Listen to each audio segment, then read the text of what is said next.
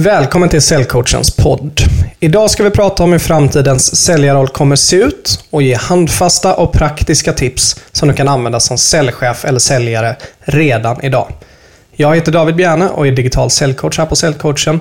I tio år har jag jobbat med att skapa affärer via digital marknadsföring. Jag driver även ett webb och produktionsföretag som heter Dalaled. Och jag heter Göran Wernersson och har under tio år utbildat företag i 50-60 olika branscher. Från industrirobotar eh, för ABB till exempel till försäljning av barnmat för bland annat eh, Sempe. Semper. Och vår säljmetodik är att coacha kunden till köp utan att eh, kränga.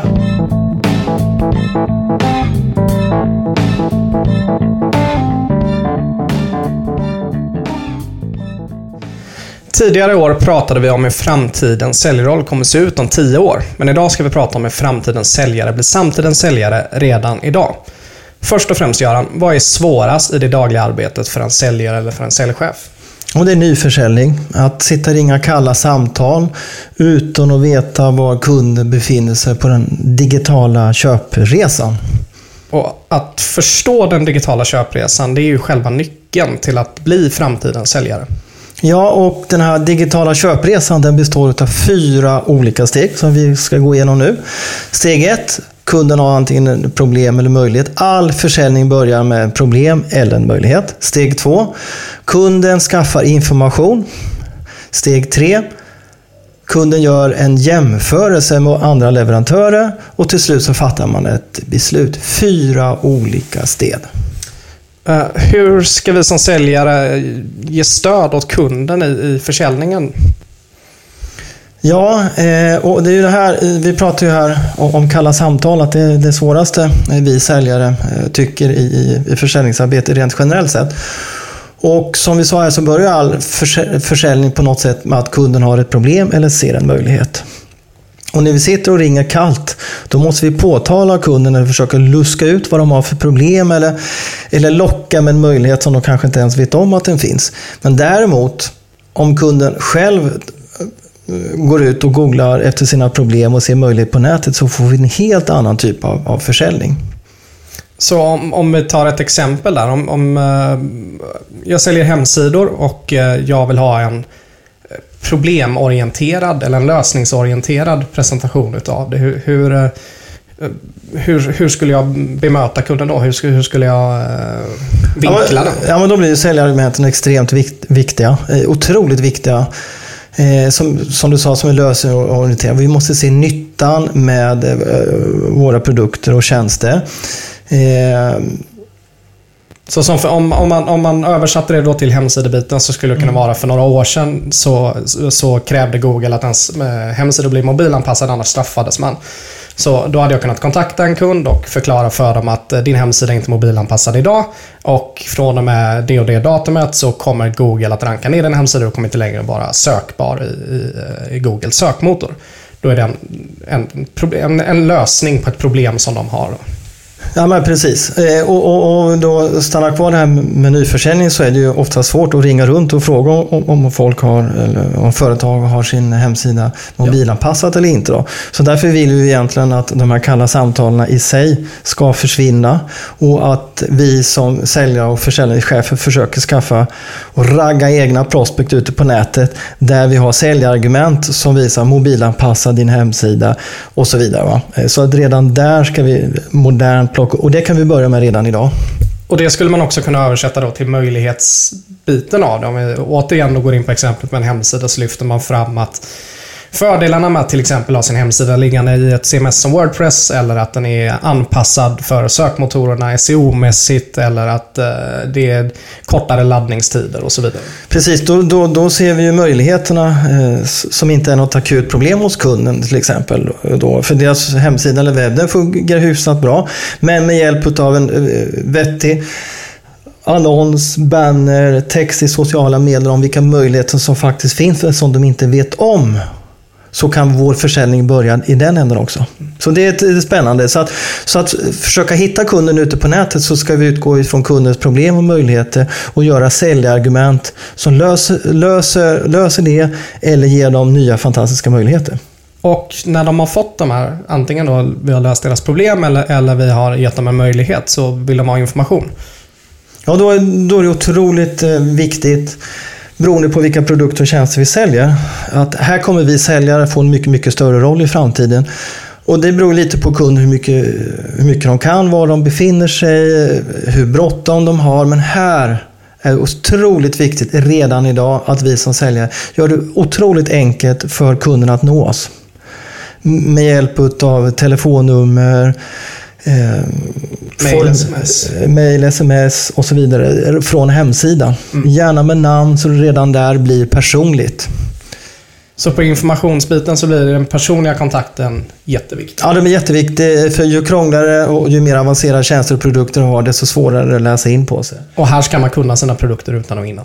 Ja, men här behöver man kunna dem mm, ganska bra. Då. Och, och, men det viktigaste är att vi ska underlätta kunden för kontakt oss via telefon. Idag är det faktiskt många företag som gömmer sina telefonnummer långt ner för att de inte vill ha in samtal. Och ju mer avancerade produkter och tjänster du har, desto viktigare blir det att det finns möjlighet att ta snabb kontakt. Ja, och det är så fruktansvärt viktigt för, för eh, informationsbiten är ganska tidigt i den digitala köpresan. Och ju bättre och ju tidigare, ju längre kontakt vi får med kunden under informationsdelen, eh, desto större chans är att vi får affärer. Ja, kommer det till problembiten så är informationsanskaffandet hör ju nästan ihop med, med, med att man får ett problem. För man går ganska snabbt på att skaffa information om hur man kan potentiellt lösa det. Ja, ja det gör man. Så, så eh, man skulle till och med kunna resonera som så att ja, kanske skriva så himla krånglig text att de måste ringa. Det är jätteviktigt att få en personlig kontakt och det här vi säljare har en, en fantastiskt stor chans att skaffa nyförsäljning. Ja. Eh, och sen går vi vidare på, på jämförelsebiten. Varför är den så viktig? Eh, den är, framförallt så är jämförelsebiten så viktig för att nästan all jämförelse idag sker ju online och på internet. Ehm, och då behöver vi lyfta fram eh, våra säljargument mycket tydligare. Vad, vad, här fokuserar vi ganska mycket på i säljutbildningarna. Vad, vad trycker du extra på där, Göran? Ja, men eh, i och med, precis som du säger, att, eh, att, att, idag går det nästan inte att lämna en offert eller bli informerad utan att någon kund gör jämförelse. Så, så hur, eh, hur ska vi jobba med offerten specifikt? Ja, men offerten till exempel, om, om man kommer, om vi säger att jämförelsefasen, vilket det faktiskt brukar vara, precis som du säger det, offertstadiet, är otroligt viktigt att den sticker ut. Den skapar förtroende och den skapar intresse. Mer, mer specifikt, vad, vad, ska den, vad ska den innehålla? Vad, vad behöver finnas med i, eh, i den säljande offerten? Ja. Om vi tittar rent generellt så på hur offerterna ser ut idag. Eh, säg då att jag personligen kanske tittar på 400 olika offerter som våra kursdeltagare har. Hur ser de ut? Ja, men de ser fruktansvärt eh, tråkiga ut helt enkelt. Mm. Eh, mest fokuserade på, på, eh, på text och, och pris framförallt. Då. Ja. De flesta vill ju inte ens fokusera på pris, men det, det är den som man ser först och tydligast och så vidare. Och, och antingen är det, oftast är det väldigt lite text också. Och, och, och den texten är också väldigt fokuserad på, på tekniska eh, vad säger vi, tekniska spesar och så vidare. Ja, ja. Och det saknar Så det är väldigt- mer som ett kvitto än vad det är en offert? Liksom. Ja, eller innehållsförteckning Ja. är mer så. Då. Och för det första, när vi ska göra framtidens eh, offert. Och det är speciellt viktigt om vi jobbar för ett sådant bolag som ett okänt varumärke. Jag menar, jobbar vi för ABB eller Semper, det vet alla vilka det är, då är det inte lika viktigt att skapa förtroende för oss som bolag. Men om vi jobbar med ett okänt företag så måste vi skapa förtroende för oss som bolag. Och det innebär att vi kanske måste skriva offerten om oss.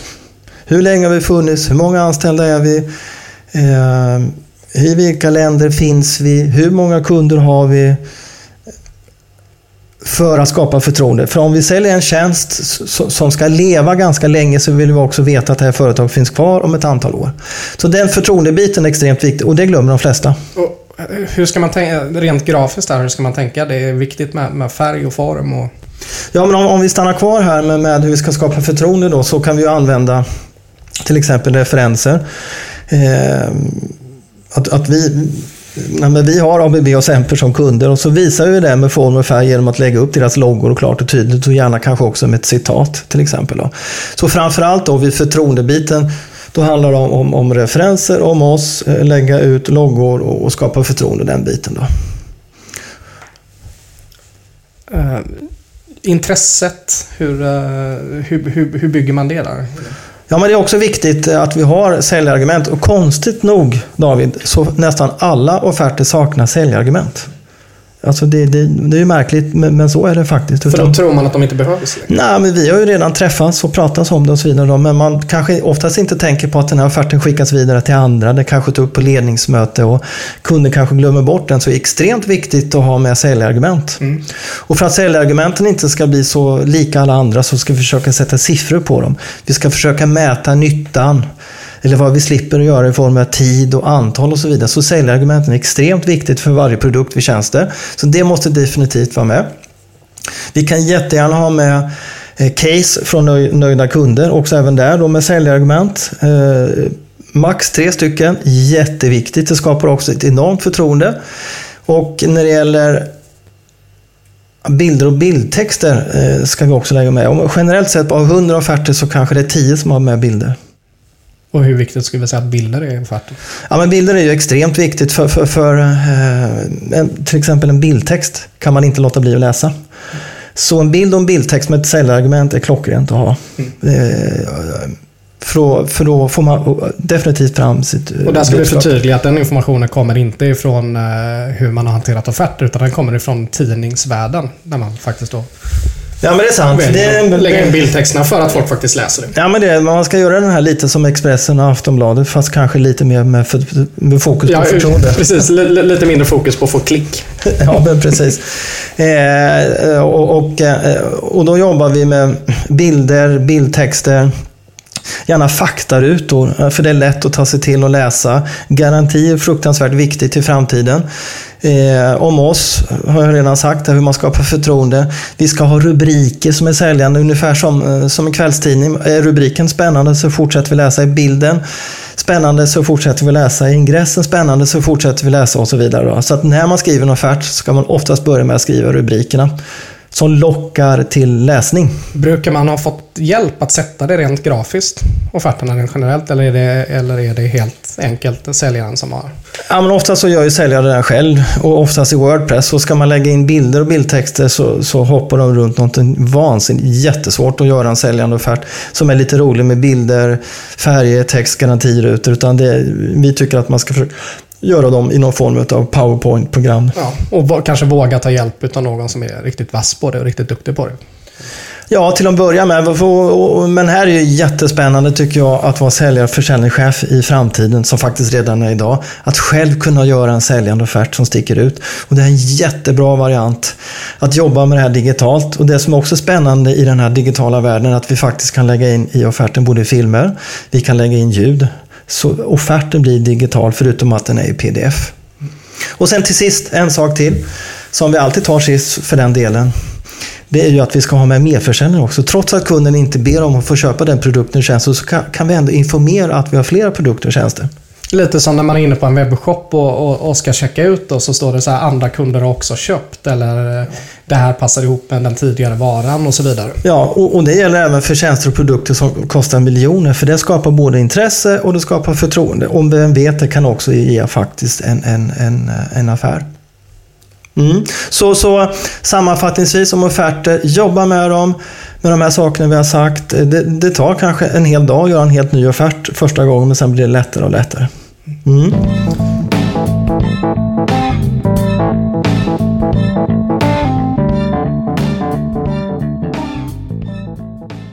Och så har vi kommit till den viktigaste delen, beslutet. Hur kan framtidens säljare påverka kundens beslut och i slutändan få affären? Ja, men det här är ganska viktigt eh, när vi antingen träffar kunden eller har mm, eh, kundkontakt via telefon att ställa mycket fler frågor. Har vi några specifika exempel på, på vilken typ av frågor eller vilket sätt vi ska formulera våra frågor på? Ja, det är det vi kallar den coachande avslut. Och de flesta säljare idag vet faktiskt inte riktigt vad man ska säga när man har gjort klart sin presentation och presenterat sina produkter och tjänster. Och det blir på sin höjd en eller två frågeställningar och de flesta de blir liksom ganska massor med påstående och ganska krängaraktigt. Då. Utan vi, framtidens säljare ska, tycker vi ska jobba lite mer på ett coachande sätt, vilket innebär att vi ställer ganska mycket frågor. Och frågor som gör att kunden gör sin egen sammanfattning själv. Det tycker vi också är ett gammeldags sätt. Att säljaren gör en eh, sammanfattning åt kunden och verkligen trycker ner i halsen på dem vad man ska tycka och känna. Utan med hjälp av en sån här fråga när man är klar med presentationen till exempel så skulle vi kunna säga spontant, vad tycker du om våra produkter och tjänster? Och då ber vi kunden vara spontan. Och förhoppningsvis så kan de räkna upp ett par saker. Vad brukar de svara på? Alltså, om, vi, om, om vi tar en säljutbildning som exempel. Då, spontant, vad tycker de om våra säljutbildningar? Vad brukar våra kunder svara på de frågorna? Ja, men den har varit väldigt praktisk, den har varit konkret och enkelt. Det här kan jag ha nytta av på en gång. Och vad vet vi tack vare att kunderna har svarat det? Att de har förstått budskapet, de har tagit till sig utbildningen i sig. Då. Och om de inte spontant kan räkna upp något bra, eh, vad, vad, är det, vad har hänt då? Nej, men då har vi helt enkelt gjort en dålig presentation. Så om vi har varit hos kunden var 20 minuter eller 30 minuter eller kört en demo eller någonting så måste den spontant kunna säga någonting av den. Och kommer de inte ihåg någonting så har vi helt enkelt haft för dåliga säljargument som gör att man inte, inte kommer ihåg oss. Ser du några fördelar med den här? Det är också en fråga som vi brukar ställa till, eh, i, i, i samband med avsluten. Varför gör vi det? Ja, men det är ju att vi vill ju egentligen styra kunden och, och försöka plocka ut det positiva. Och att kunden själv ska se vilka fördelar som passar dem. Och att vi inte ska välja dem, utan kunden ska välja dem. Och ser de inga direkta fördelar på en gång, då får vi hjälpa dem lite på traven och fråga om leveranstider och kvalitet och så vidare. Sen går vi även in på det, vad, vad, um, vad skulle få er att byta eller komplettera med en ny leverantör? Ja, det är ju viktigt om kunden har Eh, Eh, pratat om att vi redan har leverantör som man är nöjd med och så vidare. Då, att faktiskt ställa den frågan, vad skulle kunna få er att byta? Och sen sitter man tyst och svarar och förvånansvärt många svarar på den frågan faktiskt. Då. Så det är mer att de, de vill ha en rak fråga i, i. Jag vet inte om de vill ha en rak fråga, men de brukar svara ganska tydligt i alla fall. Ja, ja. Och då, då, kan det innebära att ja, vi ska ha 20% lägre priser, vi ska ha bättre leverans och så vidare. Vi ska ha en förstudie i, i priset, eller vad det nu kan vara. Och en av de vanligaste frågorna som vi ställer är ju, vad behöver du för att kunna fatta ett beslut? Ja, och, och, och här ska vi då undvika att säga, hej hej, då skickar jag en offert till dig. Utan vi vill att kunden ska säga, men du, skicka mig en offert på det här. Eller Därför att när kunden eh, ber att få en offert, eh, då vill de ha en och chansen att de öppnar den, att de återkommer till oss efter avtalad tid är mycket större. Och sen dessutom när vi frågar vad vill du ha för att kunna gå vidare eller fatta ett beslut här och nu kan man formulera den på många olika sätt. Så kan du sen vi tar ett möte till, jag vill att du ska träffa min chef. Skulle vi kunna ta en demo och så vidare så kunden får bestämma hur vi gör avsluten. Det är eh, framtidens försäljning. Vi som säljare ska inte bestämma åt kunden. När vi försöker coacha kunden på prisfrågor, hur gör vi då? Eh, den bästa chansen att ta reda på eh, vilken prisnivå, vilken budget de har, det är nu när avsluten och fråga. Om, om ni som säljare har ett pris mellan tummen och pekfingret, bolla upp den. Den här tjänsten kostar 100 000, 10 000. Spontant, hur ligger det inom ramarna för er budget? Känns den okej? Okay? Om jag vet om att, att jag som leverantör kanske inte är den billigaste på marknaden, hur, hur ska jag lyfta fram med priset då? Ja men, då kan man ju, ja, men då skulle man kunna säga, dessutom om kunden har pratat om oj vad ni, ni är lite dyra. Då kan man säga, vi är ju inte de absolut billigaste på marknaden. Men vi har andra fördelar. Vad skulle kunna få er att välja oss i alla fall? Mm. Och förutom priset, vad är viktigast? Det är en variant på den frågan då, så, såklart. Då. Uh, man vill även trycka lite grann på, är det någonting du tvekar på eller är det någonting du funderar på för att se till att de funderingarna är borta i det här skedet? Varför ställer vi den frågan? Ja, men vi vill egentligen få ett nej och när man får ett nej upp i huvudet hos kunden så de, kommer vi närmare beslutet. Då har de i princip bekräftat att de är redo i alla fall. Ja, men då, precis. Och, och, är det något de funderar på så måste vi naturligtvis eh, eh, svara på det. Och samma sak är det med hur går er beslutsprocess till? Och förhoppningsvis är den personen framför oss, det är jag som bestämmer. Och då har den personen sagt att den här själv, ja, men spontant känns den här lösningen jättebra. Jag ser de här tre fördelarna med den här. Och du får jättegärna skicka med en offert på det här. Och, och prisnivån känns ja, någorlunda okej, okay. kanske man inte alltid säger det, men de har ändå pratat om det. Och det är ingenting kunden funderar på och det är jag som bestämmer. Då har vi hjälpt kunden att själv fatta ett beslut under det här mötet med hjälp av de här coachande frågorna. En fråga där, när man får eh svaret där på hur beslutsprocessen går till. Jag kan tänka mig att många känner igen sig i detta. Att, att svaret blir att ja, jag ska ta med mig detta till min ledningsgrupp. Hur ska vi hantera det svaret? Ja, men då kommer vi in på hur vi... Och då är det fruktansvärt viktigt om de säger jag måste ta det här till min ledningsgrupp som du säger. Eller jag ska ta det här med min chef. Då är det otroligt viktigt att den personen ni träffar den måste säga ja till era produkter och tjänster. För när ni träffar chefen eller ledningsgruppen så kommer ledningsgruppen fråga vad tycker du om det här? Då kan den här personen inte säga jag vet inte, för då blir det absolut ingen försäljning. Så när man inte fattar beslutet själv så måste ni få dem att säga ja till era tjänster och produkter, för annars är det nästan kört. Ja.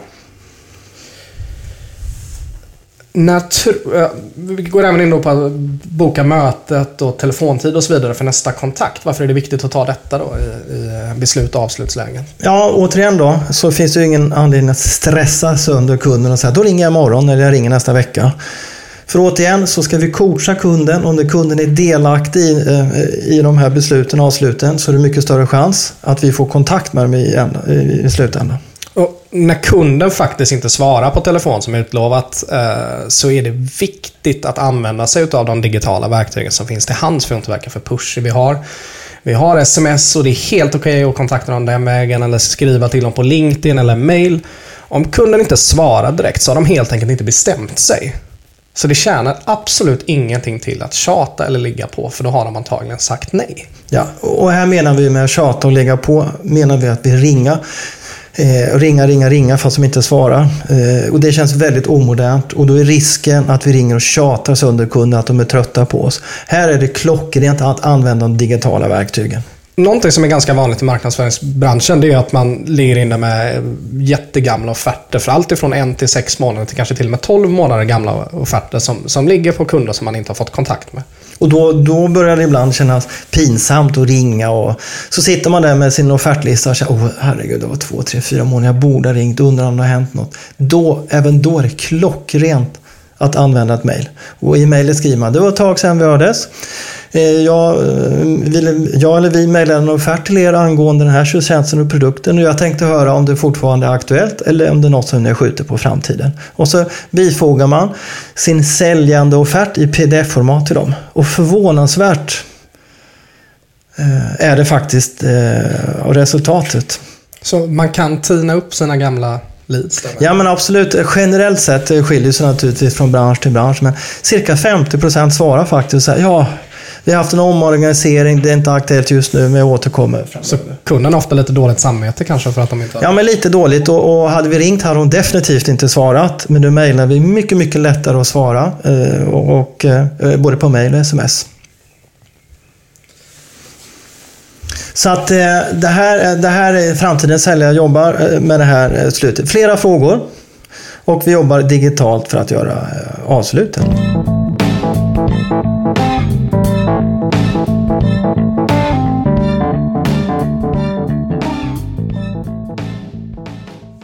Det absolut viktigaste för framtidens säljare kommer att vara att lösa kundproblem och skapa möjligheter så att man slipper ringa kalla samtal. Och Det gör man på sociala medier, till exempel Facebook och LinkedIn genom annonsering. Man kan göra det på Google, man kan göra det med hjälp av bannerannonsering. Det är super, super viktigt att säljaren tar makt över den här typen av marknadsföring eh, så att man slipper ringa kallt och tjata hål i huvudet på sina kunder. Vi brukar avsluta våra poddar med ett par tips, men idag kommer vi bara ge er ett tips om ni vill bli framtidens säljare. Gå in på säljcoachen.se och boka personlig digital säljcoaching så kommer ni att få en personlig digital eh, eh, säljcoach som hjälper er hur man ska värma leads. Ni får en förstudie på hur er befintliga marknadsföring ser ut och fungerar. Ni får förslag på aktiviteter för att stödja kundens digitala köpresa och hur ni som säljare kan hjälpa dem på den. Ni får också praktisk utbildning i hur man ska skapa och genomföra digitala kampanjer på Google, Facebook och LinkedIn. Och ni får även en praktisk utbildning i uppföljning och utvärdering på Google Analytics. Tack så jättemycket för idag. Tack för idag. Hej hej.